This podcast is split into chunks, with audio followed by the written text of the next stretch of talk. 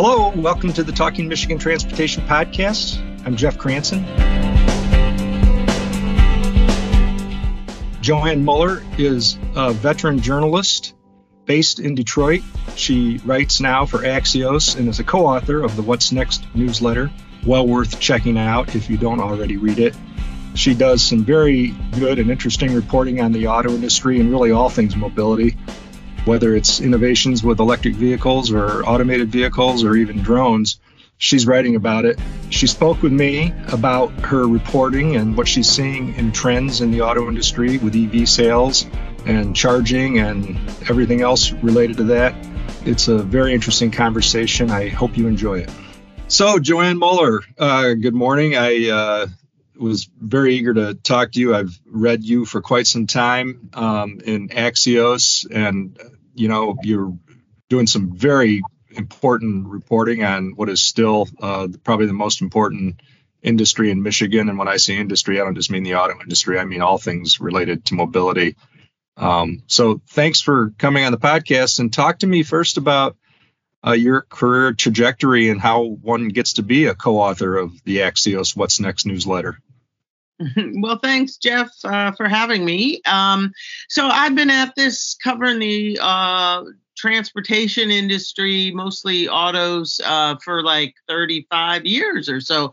I was uh, I first came to Detroit to work at the Free Press um, back in uh, when that the late 80s, I guess, um, and um, uh, you know, I, I, came in as a general assignment business reporter, but you don't have to be in Detroit very long to realize that if you want to be on page one, you should cover the auto industry.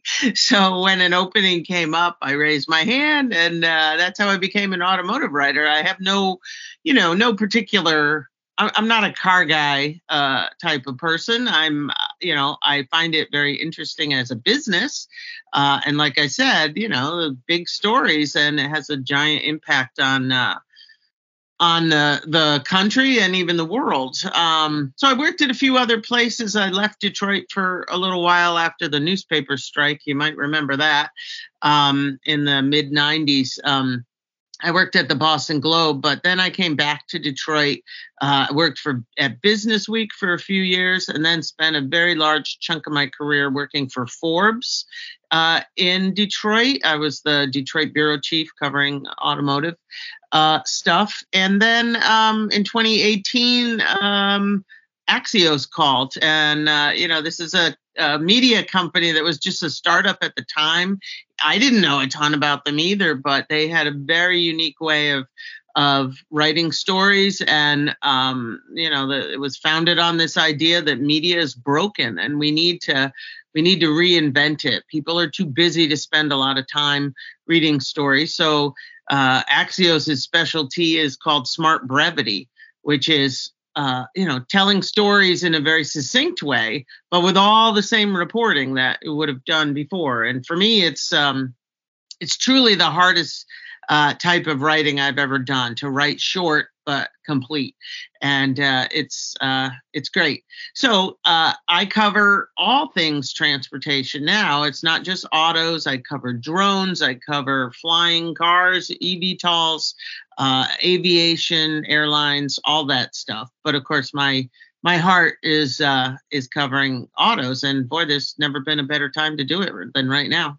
That's for sure. It's it's interesting that you mentioned the smart brevity. I'm a huge fan of Axios. Have been from the beginning. I followed, you know, Mike Allen and, and Jim VandeHei at the in their Politico days, and was intrigued from the start when they launched this this uh, this startup. And it reminds me when you talk about the most difficult kind of writing. You know, the old joke: if I had had more time, I would have written less. Yeah. so it's uh it's hard to edit yourself and it's hard to fit in that format but i i, I think it's great. I i feel like everything i consume i i get something that makes me smarter out of including um a lot of your work. And it's funny you came back to michigan about the time i came back to michigan uh, to work the grand rapids press and the strike was going on then in detroit and we played in a a softball tournament. I don't know if you remember. It was called the Michigan Editorial Softball Society. It was the name was kind of a joke, but we played in Traverse City every year. All the the booth newspapers and the Free Press and the News. And I remember during the strike years that uh, the teams suddenly from Detroit got very lean. So right. that's uh, that's my memory of that period. So talk about when you say that uh, it's never been a better time to be covering the industry. What fuels your your interest in in this in mobility? Is it just uh, like like me, I guess, maybe because nothing touches everybody the way this does? Well, yeah, I mean that's a great way to put it. Uh, you know, it, when you've covered an industry for 30 plus years, it can feel a little bit like Groundhog Day. You know, you go to the auto show and uh, they introduce the next version of some car you already know or whatever. It's it's a little it's a little dull uh, uh and can be like a grind. But really, uh, what's happening now is uh, you know everything is being reinvented, and so you have these new these new powertrains, uh, you know, electric and and fuel cell and hydrogen and you know all of this is brand new. And then you have autonomy and you have connected cars and shared mobility. And so like for the first time in 100 years it's all being reinvented and everybody has to move like you say uh, and so everybody has an opinion. And so I feel like there is no limit to the amount of interest people have in writing stories about how we move around. Yeah, you want to talk about everybody having an opinion. Talk to uh, any traffic safety engineer at MDOT or our social media coordinator, and uh, there there are a lot of experts out there. That's for sure. yes, um, they're in my inbox every day. yeah, I'll bet they are. So um, let's first talk about electric vehicles and what you're learning about trends in the marketplace. I know you had a post uh, last week, uh, November 28th, headline Car Dealers Tell Biden Customers Aren't Ready for Electric Cars. Uh, what did you learn from that reporting? Well, uh, you know, so I. Um, th- this is very interesting. As a dealer from Nebraska reached out to me and said, Hey, you know, uh, I just thought you might be interested that there's a whole bunch of us, uh, but across all 50 states, not just Midwestern dealers, that are saying, you know, to President Biden, we're really worried about how fast he's pushing on electric vehicles.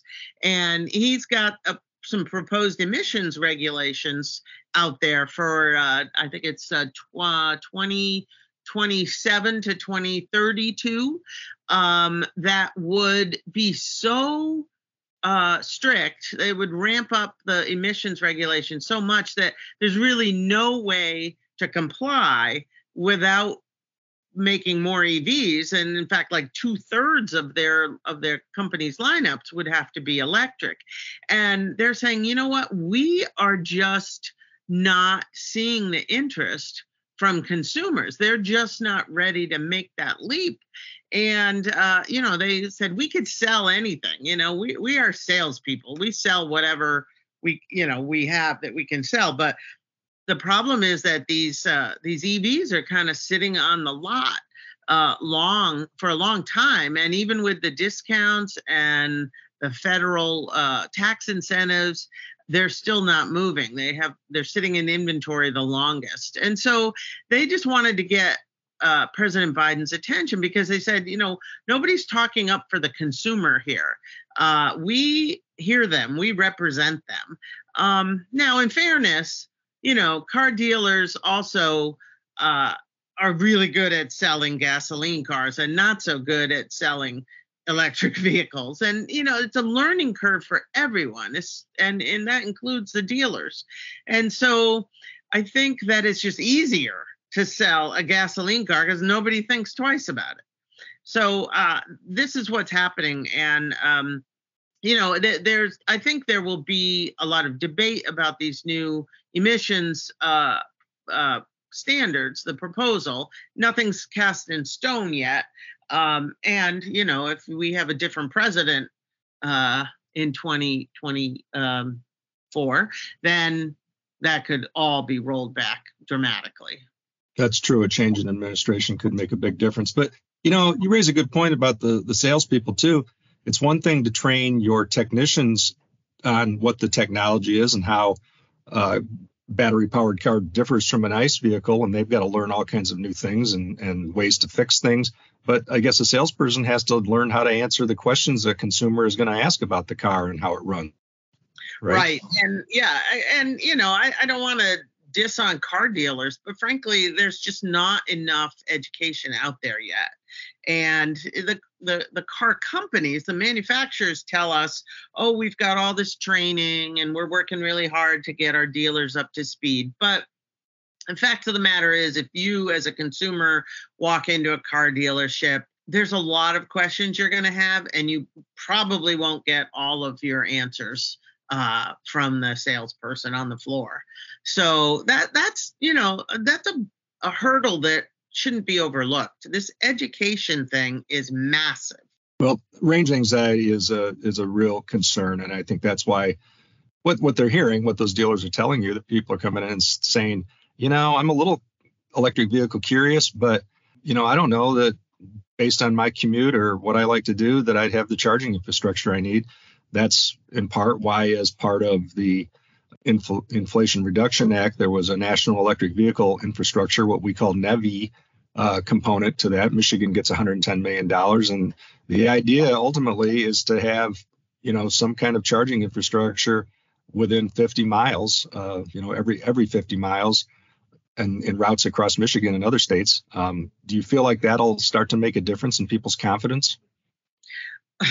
well, funny you should ask about that because I am currently researching a story on that. And uh, it's been more than two years since that money was set aside $5 billion for the NEVI program. Do you know how many uh, stations have opened so far? I, I, I know I can count them on one hand. Maybe on one fist because yeah. there are none. Uh, yeah. The first one is going to open soon uh, in Ohio. Ohio's been one of the uh, the states that's been quickest out of the gate. I know in Michigan we don't love Ohio very much, but they've done a good job. Um, but uh, this program, you know, like as with many government programs, there's a lot of hurdles and and uh, steps to go through, and so will it make a difference for sure but it's not making a difference yet because these stations aren't there now, I will add also though that that's just one um, you know one portion of the charging infrastructure that we need. Private companies are doing a lot um, both the the you know independent charging networks, but also the manufacturers are partnering with um, convenience stores and things like that. Like General Motors has a big partnership with uh, uh, Pilot Flying J uh, truck stops, and uh, EVgo, uh, one of the charging networks, is part of that. And so they've got several thousand stations they're going to put in. The other thing that's really interesting is that seven car makers have come together to form a um, uh, like a joint venture among them. They're going to create a new company, uh, and that is going to build 30,000 uh, chargers over the next few years. So, you know, the promises are there, but uh, you can't blame consumers for saying, you know what, I'm just going to wait till I see those chargers before I I take the plunge. I mean, you talked about range anxiety, and I think it's a little bit more nuanced. It's more about charging anxiety. Like people for their everyday lives understand they can drive around and, you know, 40, 50, 60 miles, run all their errands, go to work, whatever, come back to their home, plug their car in, assuming they have a, a home charger. Now, obviously that doesn't work for everyone, and that's a different a different uh, topic. But uh, th- that that part is totally manageable. I have a charger in my own garage, and I can come home and charge the EV at night. It's no problem. Um, but it's those road trips that we make and we don't make that many of them. Think about your own life. Like you don't go on a road trip that often uh, maybe a few times a year or something. Um, but you just want the confidence to know that if you did go on a road trip there would be a charger every 50 miles and I think that's more of a security blanket. That NEVI program is about sort of a security blanket to just make people feel like they are not going to be stranded somewhere.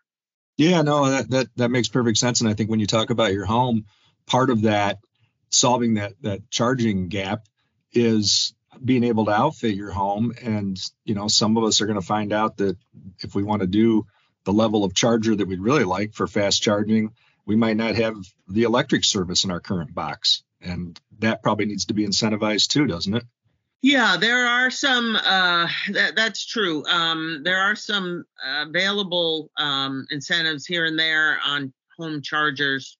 DTE has a has a rebate program. You can get five hundred dollars back on a charger, but you still have to have the electrical work done. Um, you know, I I when I had mine installed, I have a detached garage. Luckily, the previous owner of my home had already upgraded the electrical uh, circuit.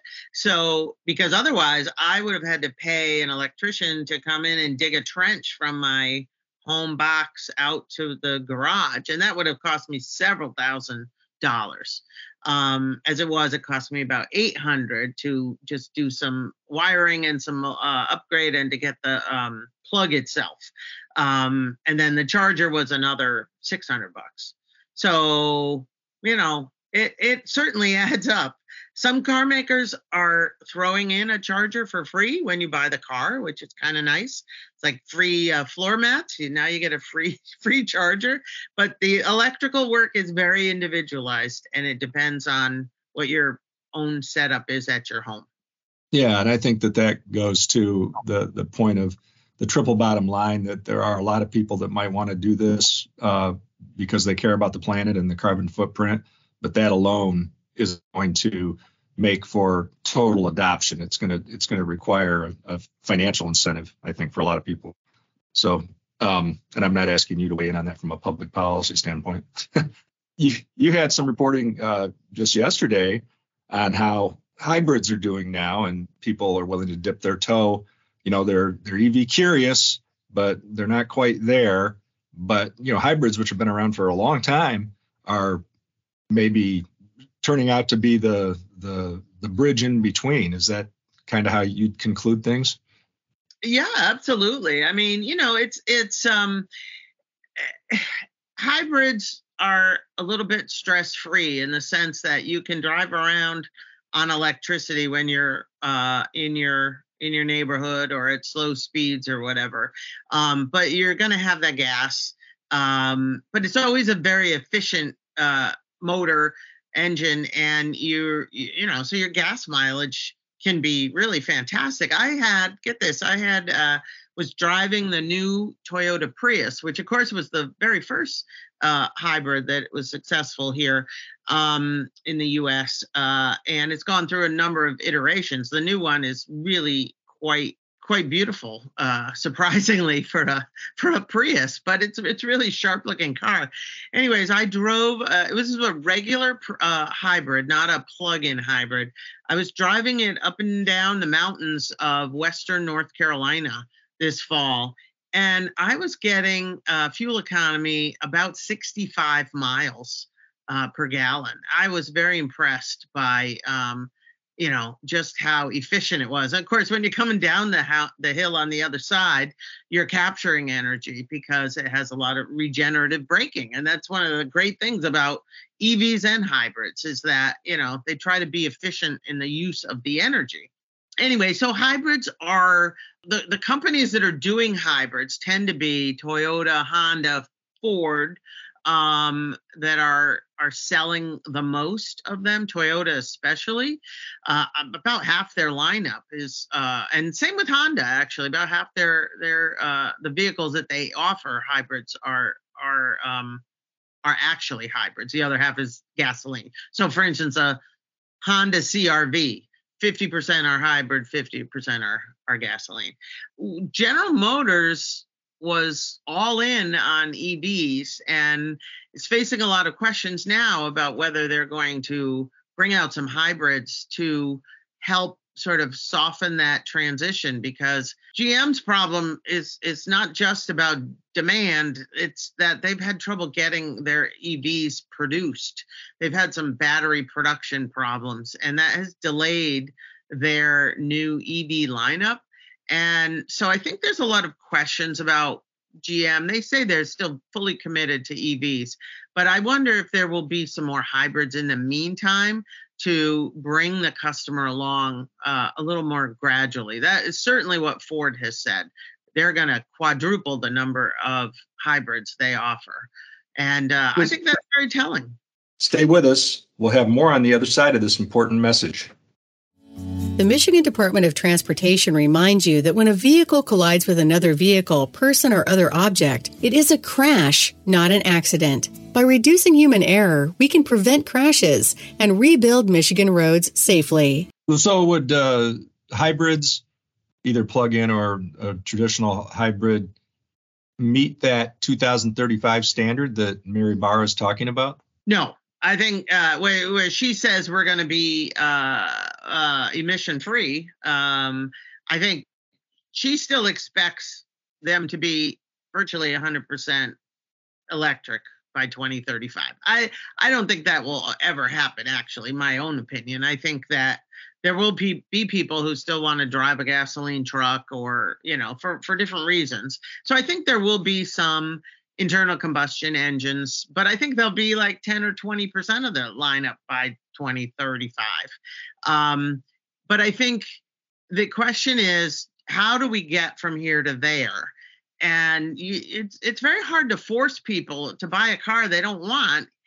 Uh, the price is high, you know, so you can offer some incentives and discounts and so forth, but you still have anxiety, and it's it's just a different experience. You have to think more. Nobody thinks about uh, filling up their car. They might say, "Oh, I'm I'm going somewhere. Uh, I'll stop on the way and fill up the tank, and five minutes later, I'm on my way." It doesn't interrupt your plans. But if you are having to plan charging, now you've got to think about when's my 30 or 40 minute window that I could do that.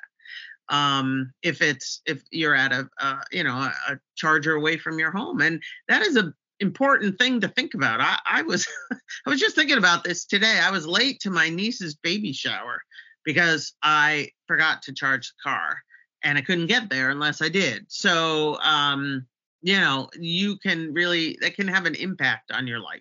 No one likes to arrive late at a baby shower. Yeah, no, I, I think you you raise a really good point that we have to plan our day better, plan our trips better, and and you know that's okay as long as you know that when you make the purchase, right? You you build that into your yeah, your, but your the average person, I think, yeah, I, I don't think people are ready to do that yet. You know, I mean, I want a one for one transition. I'm all for saving the environment and protecting our climate, but I don't want to be inconvenienced about it. And so give me a one for one swap and I'll be happy to do it. You know, same price, same time, same convenience. Sure. But we're not there yet. And so the mainstream buyer, and, and think about this too people who only have families that only have one car, they don't have the luxury of taking a different car if they if their EV won't make it. They have to be able to charge and have this worked into their life. And it's a lot harder than I think policymakers or automakers are giving credit for. I really think that yeah. consumer is forgotten here. You know, just yesterday, Rick Pluta, a friend of mine who works for the Michigan Public Radio Network, um, and he's got an EV, and he made that exact point that he couldn't, if they didn't have a two car household, he couldn't do it. So you're absolutely right. Um, let's talk about the other V's, the AVs. You know, a few years back, Michigan and MDOT especially became national leaders in adopting legislation to uh, allow for operating automated vehicles. And I say automated as opposed to autonomous because we're a long ways from totally autonomous. Uh, on the public roads, um, the former MDOT director Kirk Steudle testified before congressional committees, participated with NHTSA, the National Highway Traffic Safety Administration, and other federal agencies in all kinds of conversations about the safety imperative behind leveraging the technology because we want to remove the cause of crashes, and the cause of crashes is human error, as much as some people might not want to admit that. So you had another post focusing on AVs and how could they gain the public trust. Could you talk about what you learned in that reporting? Well, yeah. Uh, so you know, the the big the big topic in the autonomous vehicle space right now is the problems that General Motors owned Cruise is having. Uh, companies based out in San Francisco, but uh, they had a, a, kind of a pretty awful accident uh, recently that caused them to pull all of their vehicles off the road, even the, the ones that are being tested by humans. And so there's this moment right now where we're kind of figuring out, wait a minute, what what is it going to take? Are, can these can these autonomous vehicles actually do what they say they can do and and how will we get the public to trust them and frankly, Cruise has not done itself any favors here. There's been quite a bit of controversy about um, how uh, transparent they've been with. Um, with the regulators in California, um, who have accused them of withholding some information or twisting the facts, et cetera.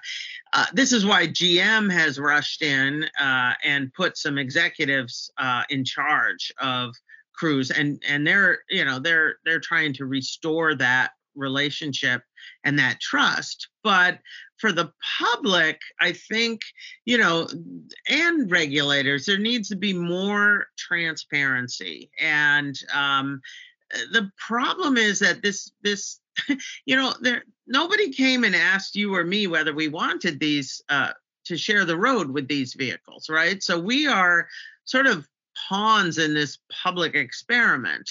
Uh, certainly, the lady who got hit by a human driven car and then run over by a cruise robo taxi um, was was a uh, a victim of a technology that she, you know, she had nothing to do with. She was not volunteering to be in this experiment. So we've got to check all of this, take a moment here and say, all right, what is it that we're trying to do and how transparent should we be? And the fact of the matter is, these car developers, these robo taxi developers, have so much data that they collect every day from their vehicles that are out there either driving uh, providing service as in the as in the case of Waymo which is owned by Google um, or uh, or or other companies that are still in the test phase um, and this data, uh, you know, they they learn a lot to, and they use that data to improve their technology, but they don't share that data with the uh, public uh, entities or, or the regulators. And so, one of the things that a lot of people are saying is there needs to be more of that uh, data sharing. It's not because you're trying to put blame on somebody, right? It's it's that you're trying to make the technology better and figuring out where this technology can be trusted and maybe where it needs more work. So I'm very interested to see where the autonomous vehicle industry goes from here because one company's problems can reverberate for all in the industry, and and we've seen that before. Uh, you may recall there was a uh, a pedestrian who was struck and killed by an Uber test driving vehicle in Phoenix back in 2018, and every company ended up taking their vehicles off the road for more than a year while they kind of reassessed you know their own eh, technology as well as some of the rules around it so i think this is a similar moment although nobody else is taking their cars off the road other than Cruise. Well, and that says something right there about how we've evolved in our thinking, you know, and, and not overreacting, right? Right, right. And, you know, I think that Cruise's technology is really quite good. I want to be clear about that. They've accomplished some amazing things and they have been neck and neck with Waymo.